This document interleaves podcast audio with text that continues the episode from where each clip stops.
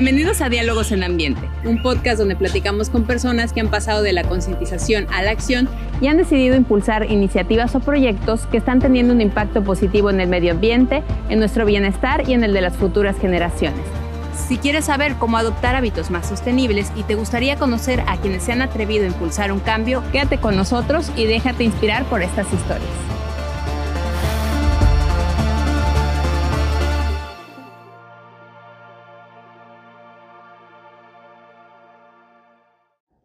Hola, estamos eh, pues ya iniciando la segunda temporada de Diálogos en Ambiente y vamos a arrancar esta temporada con Tania Hernández, que es la fundadora de eh, Cayán Zero Waste, que es la primera tienda Zero Waste en el estado, en el, municipio de Veracruz. Y pues estamos muy contentos de iniciar esta temporada con ella porque realmente es una de las pioneras en, este movimiento aquí en, el municipio. Entonces, pues muchísimas gracias Tania por recibirnos aquí en tu tienda y pues también darnos la oportunidad de conocer un poco más acerca de este movimiento que, que tú estás impulsando dentro del, del, municipio. No, pues muchas gracias por, por, por invitarme a ser parte de este de proyecto que me parece padrísimo. Y pues sí, claro. Oye, pues cuéntanos, o sea, quisiera que, que, arrancáramos platicando de qué es el Zero Waste, ¿no? O sea, cómo, cómo tú te empiezas a, a empapar de esta filosofía del Zero Waste, cómo entiendo que también la empiezas a adoptar en tu propia vida y que entiendo que esto da parte a que tú fundes esta, esta primera tienda aquí en Veracruz. este, bueno, el movimiento Zero Waste ya es un movimiento internacional que ya tiene muchísimo tiempo en donde las personas tratan de generar la menor cantidad de residuos posibles en su vida cotidiana. Entonces, este, yo soy ingeniera ambiental, siempre he sido como apasionadísima por el medio ambiente, por el cuidado de la tierra y eh, yo, de hecho, en mi carrera, pues yo ya sabía sobre la contaminación, sobre los problemas exteriores que existen, cambio climático, aguas residuales, etcétera, ¿no? Sin embargo, no fue hasta que en la universidad tuve la oportunidad de irme a estudiar al extranjero que eh, en Austria, donde yo estudié, encontré esta nueva filosofía de esos residuos. Esto fue como alrededor del 2016, o sea, ya tiene bastantito. Y allá me di cuenta que el cuidado del medio ambiente no solo era eh, las cosas exteriores y tratar de caminar más y usar menos el coche, sino también en los hábitos cotidianos que teníamos desde casa. Y allá había una tienda muy parecida en donde todo era a granel y donde había cosas que en ese momento pues te volaban la mente como shampoo en barra, ¿no? Que te digo, 2016 es como ¿qué es esto? O sea, como no tiene una botella, no es líquido. Entonces allá conocí todo este nuevo eh, estilo de vida, me empecé a llevarlo yo conmigo misma en mi casa y cuando regreso a México no tenía cómo seguir, eh, continuar con ese estilo de vida porque no había dónde, no, no había ese tipo de, de filosofía acá y entonces fue que se me ocurrió, ¿por qué no? Este, hacer ese espacio en donde las personas puedan tener otra alternativa a la que normalmente conocemos. Claro. Oye, cuéntanos, o sea, ¿en qué consiste realmente este cambio de hábitos? Porque entiendo, o sea, dices, o sea, yo tenía, compraba ciertas cosas, a lo mejor antes de, irte para allá, tú comprabas, o sea, no sé, cómo, ¿qué pues, comprabas? Lo normal, ¿no? La pasta de dientes colgate, el pantene, los shampoos en, en, este, en botellas, o sea, lo que todo el mundo compra, su cepillo de dientes de plástico, lo que estamos acostumbrados, ¿no?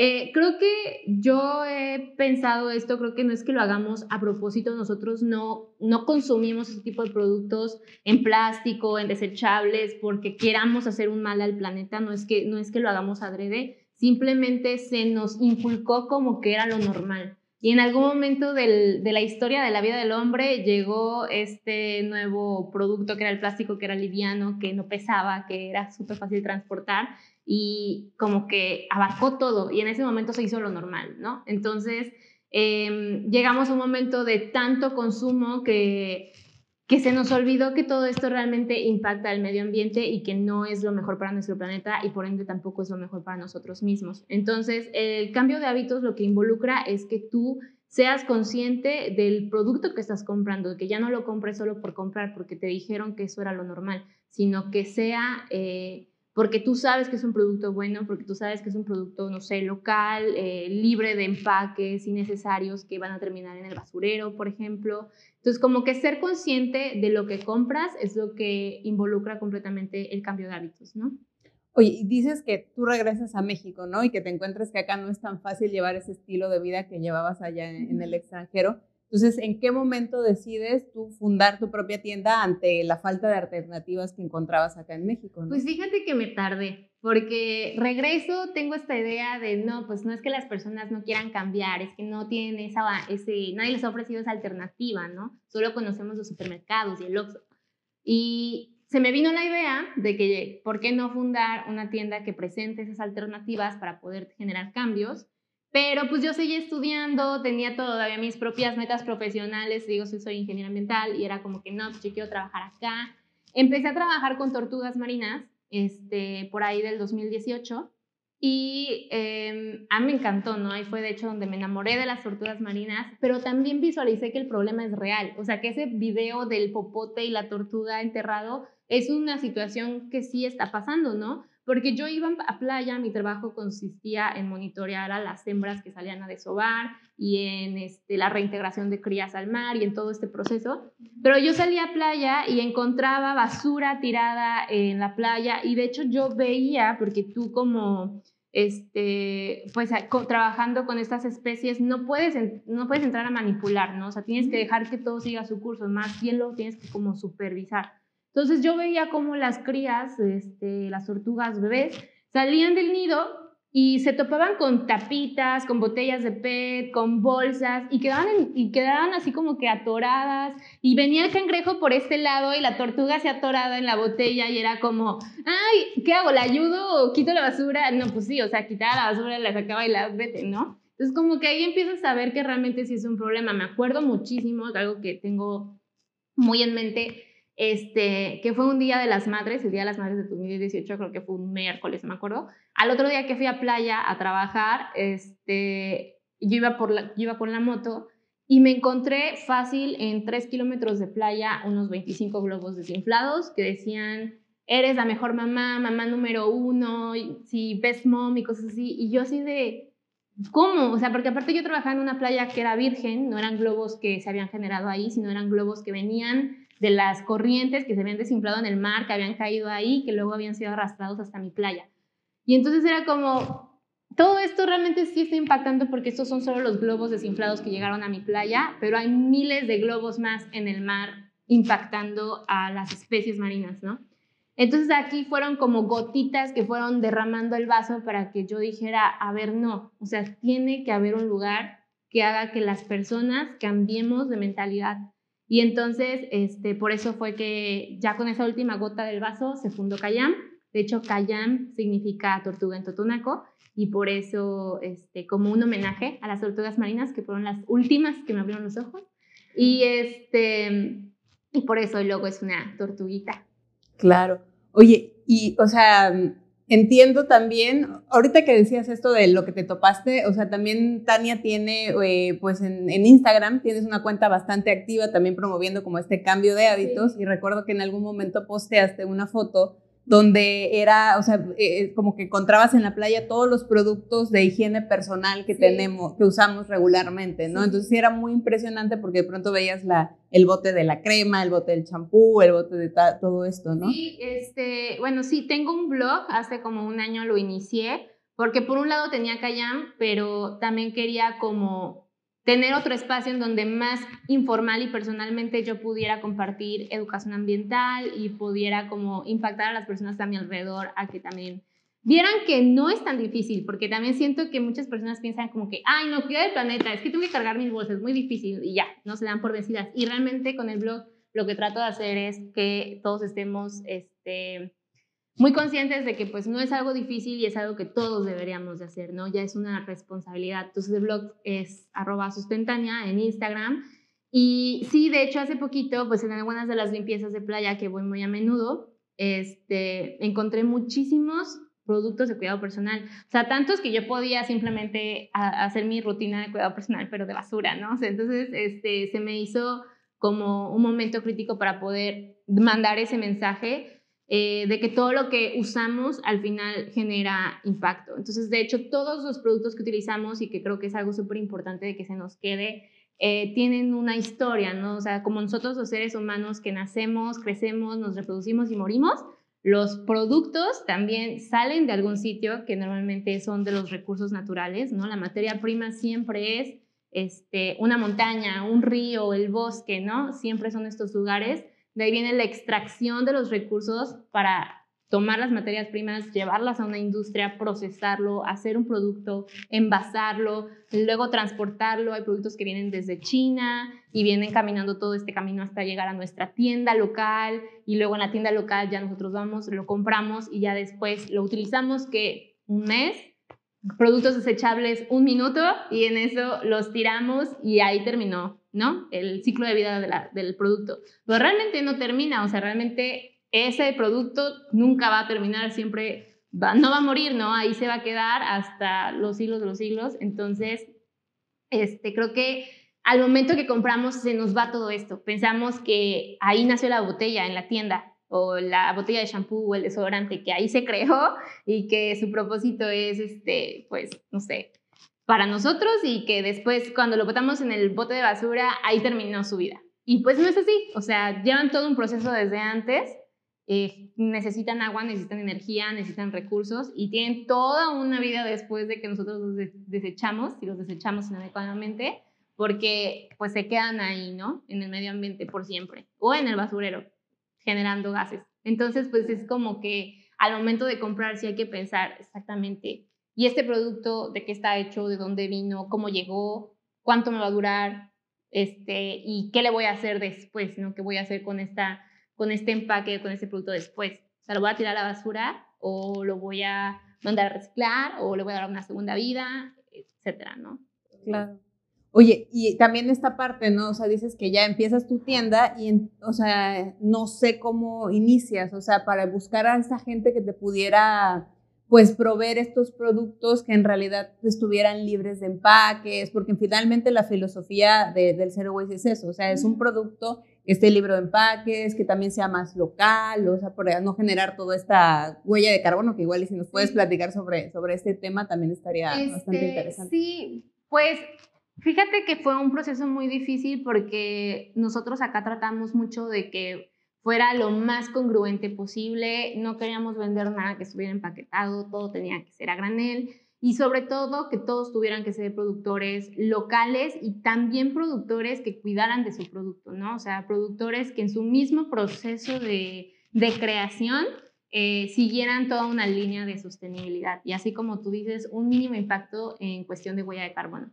Y bueno, la huella de carbono al final es como, se le llama huella porque pues cuando nosotros pisamos y vamos caminando y hacemos un camino, vamos dejando huellas, ¿no? Entonces, em, la huella de carbono es todo eso que nosotros ocupamos para vivir, para vivir como personas, ¿no? Cuánto, cuánta tierra utilizas, cuánta agua, cuánta energía, cuánto este, espacio, ¿no? Todo eso, en cada persona tenemos una huella de carbono diferente por ejemplo, tal vez mi huella de carbono es muy diferente a un mega empresario multimillonario, pero también va a ser muy diferente a este, una, una persona este, con menores recursos. Entonces, cada quien tiene una huella de carbono bastante diferente dependiendo de su estilo de vida.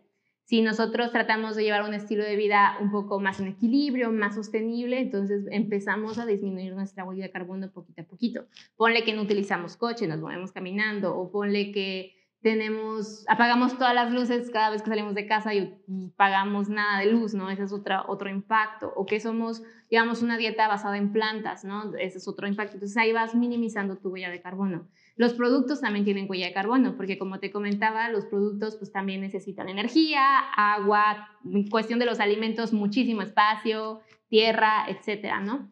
Entonces, este, los productos también cuando nosotros tenemos uno acá, por ejemplo, lo que buscamos es que su cuestión de producción tenga una huella de carbono mínima o sostenible. Entonces, este, sí buscamos que todos nuestros productos sean de productores locales, que sean mexicanos, que, por ejemplo, en cuestión de alimentos sean lo más agroecológicos posibles, que no utilicen pesticidas, que no utilicen fertilizantes que contaminen el suelo, este, que los, hemos batallado mucho con los productores para que no generen empaque, ¿no? Así que no me traigas tus galletas en empaque, tráemelas en un topper y yo acá las pongo, ¿no? Entonces ahí estamos minimizando muchos residuos innecesarios, por ejemplo. Entonces sí hemos tratado de seguir mucho esa línea para poder, este, pues poder crear este espacio en donde las personas al momento de cruzar se encuentren con un lugar lleno de productos buenos tanto para ellos como para la tierra. Pero también, o sea, entiendo que al momento en que tú inicias, no has de haber habido tantos proveedores que te dieran esta, esta posibilidad, ¿no? O sea, ¿con qué productos a lo mejor iniciaste? o, qué, tomaste en cuenta, ¿no? No sé si te pusiste a analizar como pues, qué, tipo de, hábitos tengo en mi casa y necesito sustituir esto por esto, o sea, no sé cómo... Em, nosotros fuimos la primera tienda granel en Veracruz, entonces eh, empezamos muy chiquitos, empezamos primero con todo lo que son los alimentos, por ejemplo, y en esa cuestión sí buscamos que fueran productores locales y que fueran libres de fertilizantes y pesticidas. Eh, buscamos, por ejemplo, nosotros compramos a volumen, entonces no hay necesidad de bolsas o de empaquetados pequeños y entonces nosotros solo refiliamos los, los, este, los contenedores y entonces el cliente ya se puede llevar el producto libre de un empaque, ¿no? Em, entonces, nosotros te digo, empezamos muy pequeñitos, primero empezamos con los alimentos, empezamos con los superfoods, eh, con los superalimentos, empezamos eh, con algunas cositas, como tú dices, que yo utilizaba diariamente, como que no, es que tiene que haber un shampoo en barra, ¿no? También para dar eso a conocer, porque eso fue hace mucho, o sea, tal vez ahorita ya es un poquito más conocido, pero en ese tiempo pues era algo revolucionario de que te volaba la mente, ¿no? De cómo hay un shampoo sin empaque. El cepillo de dientes de bambú, los jabones, o sea, todo eso tratamos de buscar a las personas ideales que pudieran producirlo de forma eh, sostenible. Y también cómo has visto que has contribuido a lo mejor a este cambio de hábitos, porque, o sea, ahora ya has creado como cierta comunidad, que supongo que son tus clientes y gente que, que se va involucrando con ese movimiento, pero también cómo fue este cambio de, de, mentalidad de la gente o cómo sientes que has contribuido a ese cambio de, de, hábitos de la gente. Sobre todo, por ejemplo, lo que decías del champú, ¿no? O sea, luego la gente dice, ay, ¿cómo voy a usar un champú en barra, no? O sea, ¿me va a funcionar o no me va a funcionar? Entonces, ¿cómo has visto que tu comunidad también ha cambiado? Pues creo que nos, al, principio fue difícil porque como éramos los primeros en Veracruz, en Veracruz no había esa mentalidad y entonces tuvimos que empezar a educar a las personas y empezar a hacer eso de, mira, no es tan difícil, mira, es súper sencillo, no, solo es un cepillo, pero de bambú, pero es lo mismo, ¿no? Es como que empezamos a tener que hacer ese tipo de, de esfuerzos en cuestión de comunicar el mensaje.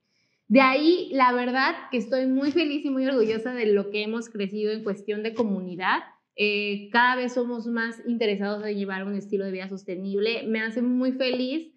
Yo creo que voy a contar una anécdota, porque había una vez, este, creo que fue el, el diciembre pasado, que era como 23, 22 de diciembre, y llegó una señora y traía una lista.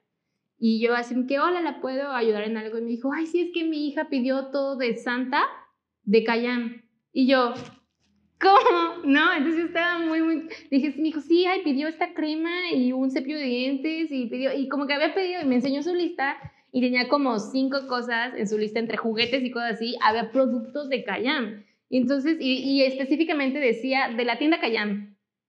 Y yo me quedé como muy asombrada, muy, muy feliz de que ya había llegado hasta ser parte de la lista de Santa de una niña. Entonces, este, Creo que hemos crecido muchísimo comunidad. También nosotros acá lo que intentamos hacer es crear vínculos con otras organizaciones, con otros, este, pues ahora sí, amigos que luchan diariamente con el medio ambiente. Para cualquier duda que tengan los, nuestros clientes, nosotros poder resolverla, ¿no? Que nos digan, no, pero es que, ¿dónde reciclo? ¿Dónde llevo esto? ¿Qué le hago a esto? Nosotros podamos resolver la verdad es que me siento muy feliz, muy orgullosa. Es súper eh, gratificante cuando vienen los clientes cargando sus morrales con todos sus recipientes o cuando te vienen y te preguntan y se ponen a platicar aquí contigo como si fuera un café acerca de cuestiones ambientales o de ya hice mi lombricompostero, ya inicié a hacer esto, ya separo mi basura y te empiezan a contar todo eso e incluso terminan siendo buenos amigos y pues incluso terminas haciendo muy buenas alianzas y es una comunidad muy bonita muy preocupada, muy consciente, muy responsable y de verdad muy, muy bonita. Eso se lo agradezco muchísimo, Cayam. Oye, y también quisiera conocer, o sea, que hay algún momento, o sea, estás contando ahorita pues las satisfacciones que has tenido, ¿no? Pero hay algún momento que haya sido como más complicado o algún reto que haya sido el más grande que te ha tocado enfrentar como, como el proyecto, como Cayán, digamos, y que, que, pues a lo mejor puedas contar un poco cómo fue que saliste de ese, de ese desafío que tuviste que enfrentar. Mm, muchísimos, la verdad muchísimos. Este, creo que de los más difíciles que me he enfrentado fue justo al inicio, porque yo tenía esta idea, ¿no? De, ay, quiero tener una tienda, pero yo soy ingeniera, o sea, yo no sé nada o no sabía nada de negocios, de venta, de, marketing, nada, o sea, no tenía ni idea, yo solo pensé que iba a ser una tienda, ¿no? Y en el momento que abrimos y, este, y empiezo a toparme con estas cosas tan sencillas como qué precio le tengo que poner al producto o cómo hago, porque yo también tenía esta, este choque conmigo misma de que yo no quería decirle a los clientes que tuvieran que venir a consumir en la tienda, pero al final tenía que consumirme para que yo pudiera seguir con el proyecto y poder hacer más cosas, más educación y pues llegar a la meta de concientización, ¿no? Pero entonces como que me topaba con pared porque era es que yo no quiero vender, o sea, yo no quiero poner así como que ven, compra, ven, cómprame. Entonces era como que tenía muy poco conocimiento de esto, cuestión financiera tampoco le sabía mucho, entonces me topé con muchos obstáculos al principio porque yo no tenía preparación. O sea, no tenía preparación para tener un negocio, para vender, para nada de esto. Entonces, le lloré muchísimo. La verdad es que me costó mucho, no voy a mentir, no fueron, no, no ha sido nada de mariposas y rosas. Hay momentos fantásticos, pero también ha habido momentos bien difíciles, este, momentos de crisis, o sea, personal, mental, de, llevar un negocio al final es bastante, pues, como así ondulatorio, ¿no? Como que estás aquí, luego bajas y luego así, el emprendimiento es así. Y, este, y creo que eso fue de las cosas más difíciles porque yo me tuve que empezar a preparar, porque yo vi que yo no tenía idea y me metí a diplomados, empecé a tomar cursos este, de manejo de negocios, de finanzas y tuve que empezar a aprender cosas porque yo no sabía nada, o sea, no sabía nada y ya bueno, al final conforme la marcha he empezado a, pues ya tengo cierta noción, tengo dos años de experiencia, entonces sí es como que pues ya bastante, pero en algún momento fue eso. Otro tope fue el, el ser nuevos en Veracruz con esta idea empezar a tener que concientizar, educar una, una idea de venta a granel que no estábamos acostumbrados. Entonces, este, tener que educar al mismo tiempo que em, vender y atender, pues era, era complicado, ¿no? Porque me decían, bueno, ¿y qué no das bolsa? Y yo, no, es que no nos damos bolsas, damos una tienda a granel. O sea, ¿cómo? ¿Tengo que traer mis envases? Y es como, sí, ¿no? Entonces, ahorita ya es muchísimo más fácil el ver que los clientes por sí solos aunque sean primerizos en la tienda, o sea, que es la primera vez que vienen, ya vienen con sus cosas, o sea, ya vienen preparados porque ya conocen la idea, ya conocen el concepto, este, ya cada vez es más aceptado regresar a como antes comprábamos, ¿no?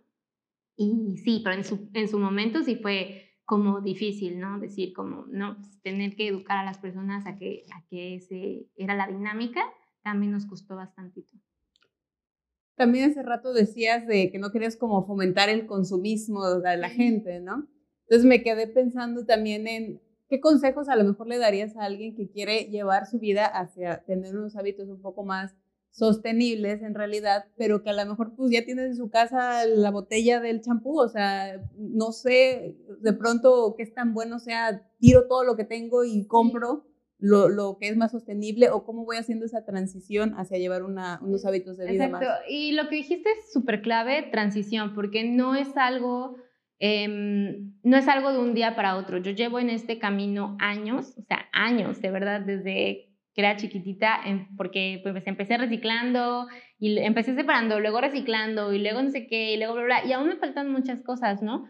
Pero creo que es un proceso, eso es un proceso y es un viaje, es un camino y creo que ese sería como mi mayor consejo de que no se, no se alteraran si se equivocan, si en algún momento les llega un popote a su vida y, ay, no, ya hice basura. No, no, o sea, no es, no es tan drástico así, el punto es volverlo a hacer y empezar a ampliar, no estancarse. Eh, por ejemplo, yo creo que todos podemos comenzar viendo lo que hacemos en nuestra vida diaria y lo que desechamos, por ejemplo, por semana. ¿No? Así como cuáles son mis hábitos, llevar como una libreta o algo así, o simplemente mental o en el celular. ¿Cuáles son mis hábitos? ¿Cómo me muevo? ¿Qué como en un día? ¿Qué deseché en un día? ¿no? ¿Qué está en mi bote de basura? Y conforme a todo eso, ¿dónde compré? ¿Qué compré? Conforme a todo eso, examinarlo, no sé, un domingo o algo así, y ver cuáles aspectos de tu vida tú podrías empezar a cambiar. Tal vez hay cinco que debas de cambiar, ¿no? Pero no te vas a echar los cinco de momento porque es mucho. Entonces, este es un proceso. Es como, bueno, voy a empezar separando mi basura, ¿no? Orgánicos inorgánicos, y ya empiezas. Pero no te puedes estancar ahí. O sea, te tienes que seguir creciendo, que ya lo separé así. Ahora, la siguiente semana voy a poner otro contenedor y separar PET. Y a la siguiente semana voy a traer otro y voy a separar cartón, ¿no? Y ya después de eso, pues, ¿qué ahora qué hago? No, pues voy a comprar menos ropa o tratar de consumir ropa más local, ¿no? Este, de segunda mano. Entonces, por este mes no voy a comprar ropa que no necesite. Y ya empiezas así como poco a poco viendo de cuáles áreas de tu vida tú puedes ir cambiando este, y ir creciendo, ¿no? Y ya poco a poco tú de este nivel te pasas al otro y del otro al otro y no hay un orden. Si tú puedes empezar por alimentación, por transporte, tal vez tú empiezas por, por consumo de ropa pero yo empecé por reciclaje en mi casa, ¿no? Entonces cada quien se acopla como pueda en su camino y está bien, o sea, de verdad no hay un orden en el camino, no hay un tiempo, este, tú tienes tu propio tiempo y conforme tú vayas viendo, pero no te, pero mi consejo sería que no nos estancáramos porque hay personas que puede que digan, no, pues yo ya llevo mi popote a todos lados, ya hago algo por el ambiente, pero eso no es suficiente, o sea, tienes que seguir tratando, ¿no? Seguir evolucionando hacia un estilo de vida mejor y más equilibrado. Entonces, no te quedes solo con el popote de acero, sino seguir creciendo en este camino de sostenibilidad. Y también, o sea, luego hay gente que, que, dice, no, pues ya voy a cambiar totalmente, ¿no? Y lo hacen de, de la noche a la mañana y empiezan a comprar y se vuelve un poco consumista el asunto. Exacto, y es que, ¿sabes qué? Que ahorita, eh, no sé si sea bueno o sea malo, pero hay una moda de consumir verde y cuidar el planeta se ha vuelto una moda, por un lado está bien, o sea, por un lado está bien porque por fin el planeta es protagonista en algo, pero por otro lado también ha llevado a esta este, sobreventa y sobreconsumo de productos que tal vez no necesitamos, ¿no? Entonces, por ejemplo, voy a poner mm, los cubiertos. Se pusieron de moda los cubiertos de bambú, que son una herramienta muy útil si no tienes cubiertos ya. Y, este, y por ejemplo, las personas dicen, no, pues que necesito, necesito unos cubiertos para ecológicos para poder este, traer en mi bolsa y llevarlos a todas partes.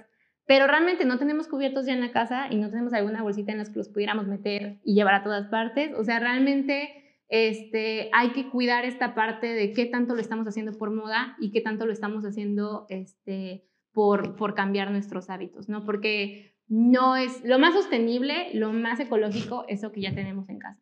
O sea, la ropa que ya tenemos, los, productos que ya tenemos, el shampoo que ya tienes en tu botella de plástico, eso es el más sostenible porque es el que ya compraste, ya, ya, ya existe, ya está ahí, entonces úsalo al máximo, aprovechalo, dale todo el esfuerzo que, de su vida y después hay que hacernos responsables de ese producto, ¿no? En cuestión de botellas, pues llevarlas a reciclar, eh, disponerlas adecuadamente. En cuestión de ropa, pues repararlo o este, transformarlo en algo nuevo o también reciclarlo como textil o darle una segunda oportunidad en una venta de segunda mano. Y ya después si necesitamos algo, pues entonces ya es como que, ah, bueno, voy a buscar, necesito algo nuevo, ¿no? Voy a buscar la opción más sostenible. Y es ahí donde entonces buscamos estos emprendimientos que también son pues padrísimos, que se han preocupado por tener una economía circular dentro de su, de su producto. Entonces ahí es cuando decimos, ah, no, necesito algo nuevo, entonces voy a buscar la mejor opción sostenible y mejor ambientalmente posible.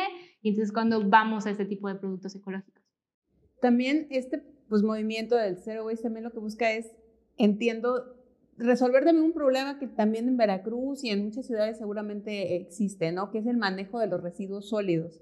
Tú tienes un proyecto del que también me gustaría que nos platicaras, que es sobre el manejo de los residuos sólidos en las islas, porque si pudiéramos hablar un poco de, de la zona donde nosotros vivimos, que es en la ciudad de Veracruz, que es una zona sumamente privilegiada porque tenemos un parque nacional arrecifal que muy poca gente conoce, o sea, creo que valora más la gente de fuera que nosotros mismos y que nos dan mil servicios ambientales que tampoco estamos valorando. Entonces, si nos puedes predicar un poco de este proyecto y de este problema de manejo de residuos sólidos que hay en Veracruz y hay en un montón de ciudades más de México. Este, lo, bueno, yo estoy, yo estoy haciendo una maestría que es una maestría en ciencias de biología en el Tecnológico de Boca del Río.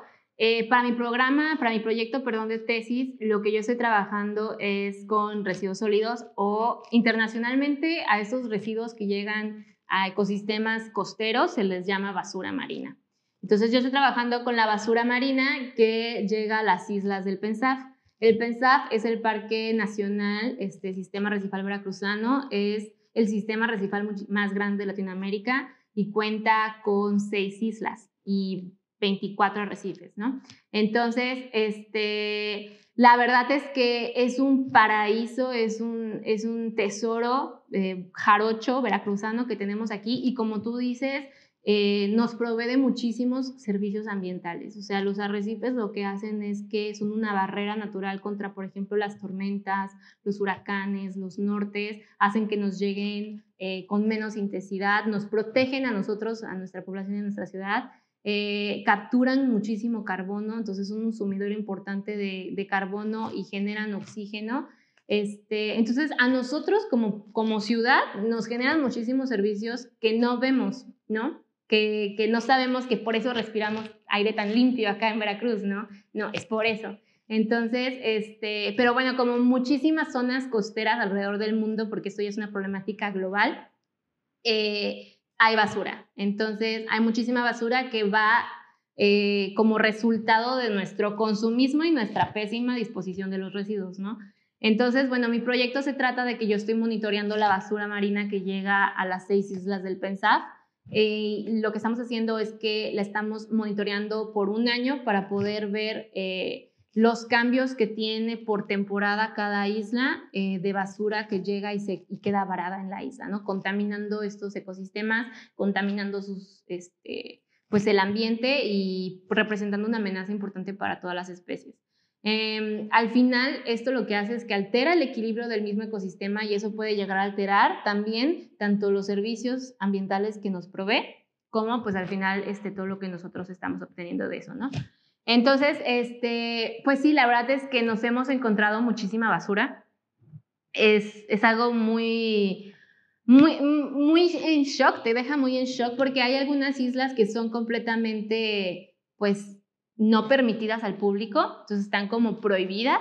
Y ahí en esas islas que son, pues ahora sí que no debería de llegar nadie, no debería de pisar nadie, hay muchísima basura. Y es porque esta basura viene desde afluentes, desde el río, desde las mareas, y van viajando y llega y se estanca ahí. Entonces, este, esto solo es como lo que te comentaba de las, de las tortugas.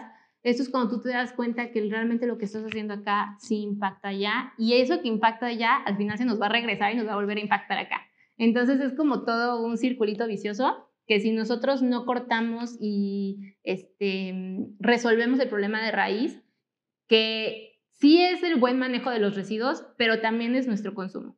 Entonces, y cómo nosotros disponemos de, nuestros residuos. Sí, acá en Veracruz no tenemos ni basurero, no tenemos ni relleno sanitario, tenemos basureros al aire libre. Entonces, eso es una problemática, pues, cañón. Y este... Y también, por ejemplo, no tenemos buenas plantas de reciclaje, no hay un camión que tú puedas sacar tu basura y se lleve tu reciclaje, este, por ejemplo, los orgánicos, o sea, son cosas que nosotras que nos ponen como más en, dificultad de, de, poder deshacernos adecuadamente de nuestros residuos porque tenemos casi casi que nosotros ir a la recicladora y llevarle nuestros residuos y tener un compostero en nuestra casa y estar ahí dedicándole tiempo. Y pues seamos realistas, realmente no todos tenemos ese tiempo, no todos tenemos esa, esa pues dedicación para y sí estaría muy padre que los grandes tomadores de decisión de, por ejemplo, de, los, de las ciudades, de los municipios, pudieran hacer o crear herramientas adecuadas para que la mayoría de la población pudiera ah, disponer de sus, de, sus, de sus residuos adecuadamente, ¿no? Para poder evitar los problemas que estamos viendo en los ríos, en las islas, en los arrecifes, en donde podemos encontrar mucha basura. ¿No? Y por ejemplo, este es un área nacional, es un parque nacional, perdón, es un área natural protegida, es importantísima, es enorme, son como 65 mil hectáreas y ver que está siendo presionada de esta forma por nuestra pésima forma de consumo y de falta de, lugares adecuados para disponer de nuestros residuos, pues sí, es muy preocupante y es muy triste.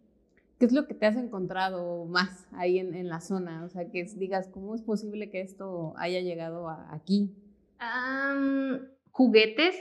O sea, los, porque hay cosas que puedes encontrar como botellas de PET, las encuentras en donde sea, botellas de, de shampoos, de desodorantes, los encuentras básicamente en muchos lados, pero me he topado con juguetes, o sea, como carritos así de esos eléctricos, de los que los niños usan un control, así me he encontrado en las islas, así varadas adentro de rocas así, y muñecas, eh, cosas así que me digo, ¿qué, ¿qué, hace esto acá, no? Me encontré, me he encontrado cascos de motocicletas, de motociclistas, también digo, ¿cómo llegó este casco acá? ¿Qué hace aquí, no? Todo oxidado y todo así, pero estaba ahí en la isla varado y de que ya había recorrido un buen rato mm, desde quién sabe dónde. Este, mm, nos encontramos de las cosas que más encontramos, o sea, hasta ahorita los monitoreos que llevamos, el máximo es el plástico, ¿no? Todo lo que es plástico, ya sea plástico duro, ya sea PET, HDP, o sea, todo eso encontramos muchísimo. Em, también podemos encontrar redes de pesca, todo lo que son este, residuos de, de pesca, anzuelos, redes, eh, eso también encontramos bastante. Y por ejemplo, hay unas islas, y eso es muy interesante porque todas las islas son diferentes. Entonces, eh, bueno, todas las áreas naturales protegidas tienen algo que se llama un programa de manejo en donde ahí van poniendo este, qué zonas son áreas núcleo, o sea, esas que no podemos tocar, cuáles son las que son de aprovechamiento, esas que son utilizadas para pues, la extracción de recursos o el bienestar, y cuáles zonas son este, zonas de uso público, o sea, en las que puede ir el turismo, etc. Entonces, lo mismo pasa con el parque arrecifal. Acá tenemos una zona núcleo, tenemos zonas de amortiguamiento y tenemos zonas turísticas. Y es muy interesante porque, por ejemplo, en las zonas núcleo, donde no debería haber nadie, encontramos muchas cosas de pesca, ¿no? Mucho, mucho, mucho residuo pesquero. En zonas de amortiguamiento encontramos muchas, muchas botellas de PET, mucha basura en general. Pero en las zonas turísticas, o sea, en las zonas de uso público, en las dos islas en las que hay personas ahí, hemos, son las únicas dos en las que hemos encontrado colillas de cigarros y hemos encontrado muchísimo. Entonces, es muy interesante porque también por tipo de isla podemos apreciar el tipo de impacto que está generando este, por residuo, ¿no? Entonces, eh, ahí se puede trabajar algo para poder encontrar una forma del manejo adecuado de los residuos, ¿no? Por ejemplo, tal vez en las turísticas, pues poner un colillero o, ese tipo de centros de acopio para colillas, porque al parecer todo el mundo fuma y deja sus colillas ahí. Entonces, eso también pues es súper contaminante para, para el agua en sí y pues para las especies. Entonces, sí, está muy interesante porque encuentras basura muy diferente por tipo de isla. Entonces, ahí también vamos a tener bastante trabajo en la cuestión de estar caracterizando y viendo este, por qué esto aquí y esto no, y por qué esto acá sí y por qué esto no, ¿no? Y supongo que también por la cercanía del, de la desembocadura del río. Exacto, sí, sí, porque por ejemplo tenemos, tenemos este, aquí el río Jamapa que desemboca justo a la mitad del parque. Entonces tienes eh, la desembocadura de este lado y de este lado tienes tres islas y de este lado tienes otras tres, ¿no? Entonces ahí también puedes, podemos ver también, por ejemplo, en temporada de secas, en temporada de lluvias, cuál es, cuál, cuando hay más o menos basura y qué tipo de basura y de qué lado de la isla, ¿no? Porque, por ejemplo, del lado, por ejemplo, hay días, veces que del lado sur no hay nada y del lado norte está llenísimo de la isla y luego que se cambia, ¿no? Cuando cambia la temporada está al revés, entonces de este lado hay más basura y de este lado no hay nada. También tiene muchísimo que ver con toda la cuestión oceanográfica, la cuestión climatológica. Entonces es, es un, va a ser un estudio bastante interesante y espero poder estarlo publicando el próximo año. Y sí, para que, para que todos podamos ver, sobre todo conocer nuestro parque y luego ver qué es lo que, que, está, que está pasando, ¿no? Y cómo solucionarlo. Sí, el segundo, el siguiente paso sería ya implementar algo, ¿no? Exacto, implementar medidas para poder, este, pues, mitigar todo ese impacto y poder resolver la problemática. Bueno, ya, ya partiendo de toda esta situación que has podido observar en las islas, también, ¿qué recomendación darías tú para que nosotros como consumidores también supiéramos exigir a las empresas, pues también un cambio de, del tipo de productos que ellos están produciendo, ¿no? Porque, por ejemplo, tú aquí tienes la posibilidad de vender productos libres de empaque, ¿no? Pero a lo mejor no hay esta tienda en todos los lugares o no está tan a la mano tuyo, ¿no? Entonces, como consumidor, ¿tú qué crees que podemos hacer? Em, yo creo que nosotros como, como consumidores, o sea, nosotros somos ciudadanos, número uno, ¿no? Y luego también somos consumidores. Entonces creo que estos dos son poderes importantes que tenemos como individuos. Luego me preguntan mucho, este, que Ay, es que tú estudias ciencias ambientales o no, es que tú trabajas en eso, por eso llevas ese tipo de vida. No, pero realmente todos podríamos llevar ese tipo de vida y de hecho creo que es una responsabilidad. De hecho, yo lo, me gusta verlo como superpoder. Este, tenemos el superpoder de ser ciudadanos de algún país, de alguna localidad y poder votar, ¿no? Por representantes que involucren este tipo de medidas, este tipo de acciones eh, dentro de su régimen y que, y, que pongan como prioridad el cuidado del medio ambiente, ¿no? Entonces, esa sería una. Y la dos es que somos consumidores. Nosotros necesitamos comprar productos para poder este, realizar muchas de las actividades que, que, tenemos diariamente.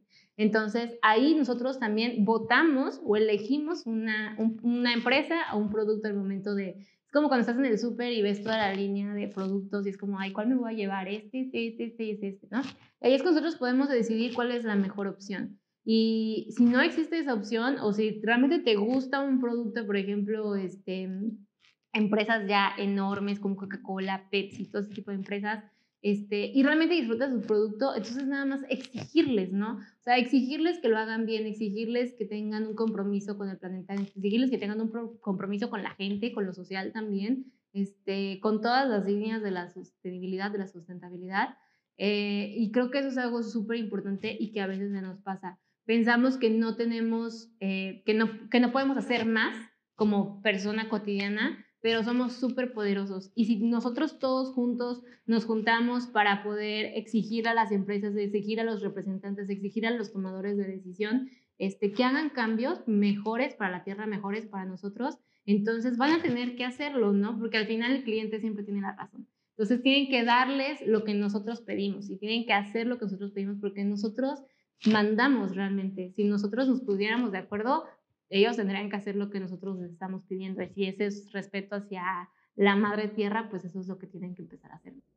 También yo creo que sería evaluar un poco eh, la congruencia de las empresas, ¿no? Porque de pronto sale, no sé, una empresa que saca un producto más eco-friendly y todo, pero por acá tiene un montón de productos que son... Sí, a eso se le llama greenwashing. Eh, es cuando alguna empresa, como, te, como comentábamos hace rato, que ya está de moda lo ambiental y lo verde, quiere verse bien y entonces saca un producto verde, este, o saca algo así como que estamos reforestando tantas hectáreas, ¿no? Pero si todas las están reforestando con pura especie pésima para el bosque o cosas así, este, o por este lado están haciendo esta microacción, pero por este lado están contaminando inmensamente, entonces ahí es como tú dices, evaluar mucho Em, tenemos que hacerlo, tenemos que acostumbrarnos a hacerlo eh, porque no lo hacemos como que nada más necesitamos algo y tengo sed y voy y compro. Y no, hay que evaluarlo, hay que evaluar desde de dónde viene, quién lo produce, cómo lo produce o cuáles son los valores de esa empresa, qué es lo que esa empresa quiere lograr, cuál es su meta, cuál es su visión, misión, etcétera, ¿no? Eh, al momento en que nosotros consumimos tenemos un gran poder de apoyar a personas que sí están preocupadas por el medio ambiente y por el lado social o a personas que no les importa más que su propio beneficio y eh, su, su, propio crecimiento. Entonces es ahí cuando nosotros tenemos que como ponernos a pensar y tomar buenas decisiones.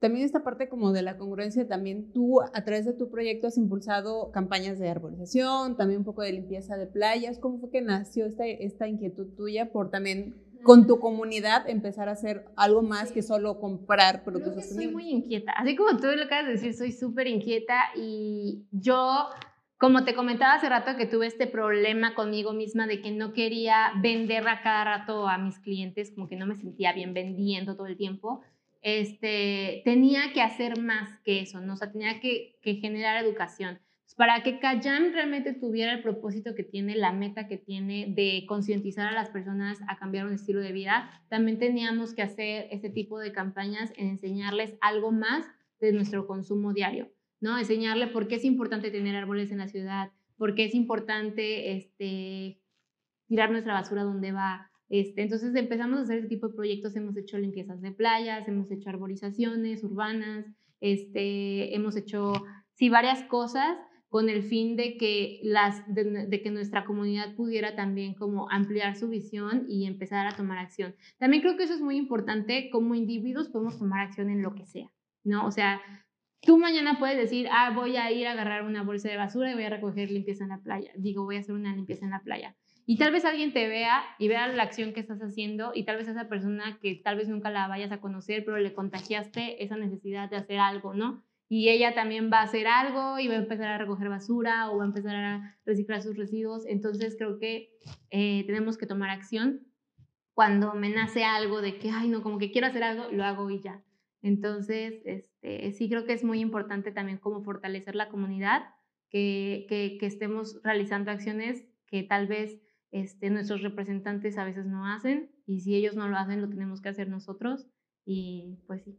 No sentarte a esperar nada más. Exacto, no sentarnos a esperar porque aparte cuando nosotros generamos presión, ellos empiezan a tomar acción. Bueno, también a la hora de que haces todas estas acciones, ¿no? Como las arborizaciones y, y, también estas limpiezas de playa, entiendo que habrás conocido mucha gente que a lo mejor tendrá estas inquietudes ambientales también como las tuyas, ¿no?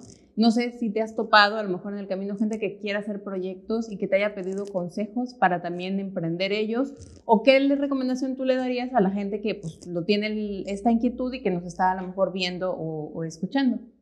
Ah, sí, de hecho, pues yo creo que simplemente el hacerlo, el tomar acción, creo que es el, mejor consejo. Eh, sí, conozco a personas que en, su momento han venido a preguntarme que, lo que te platicaba, ¿no? ¿Cómo puedo yo desde mi casa o yo cómo puedo yo desde mi trabajo? Y creo que es retomar otra vez este, la idea que, te platicaba en un principio, como evaluar las zonas en las que tú quisieras hacer un impacto, porque de verdad que la tierra necesita apoyo en todas sus áreas, o sea, en todas, en todas las áreas y cada quien está haciendo lo que puede desde su cancha.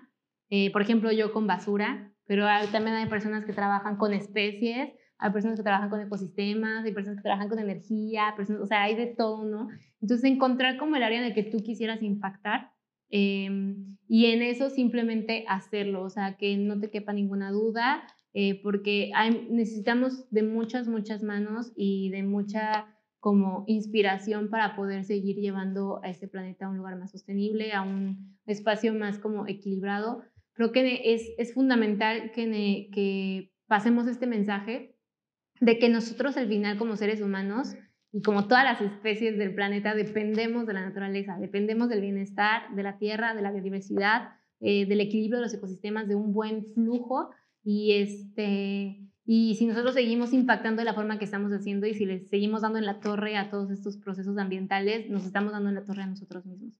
Entonces, este, pues sí, la verdad que, que se avienten todos los que quieran empezar a, a, trabajar con el medio ambiente, a hacer un cambio, si quieren empezar con limpiezas de playa, si quieren empezar con colillas de cigarros, si quieren empezar con lo que ellos quieran, todo es un, este, todo, todo ejemplo, toda inspiración es, es, es fundamental y es necesaria.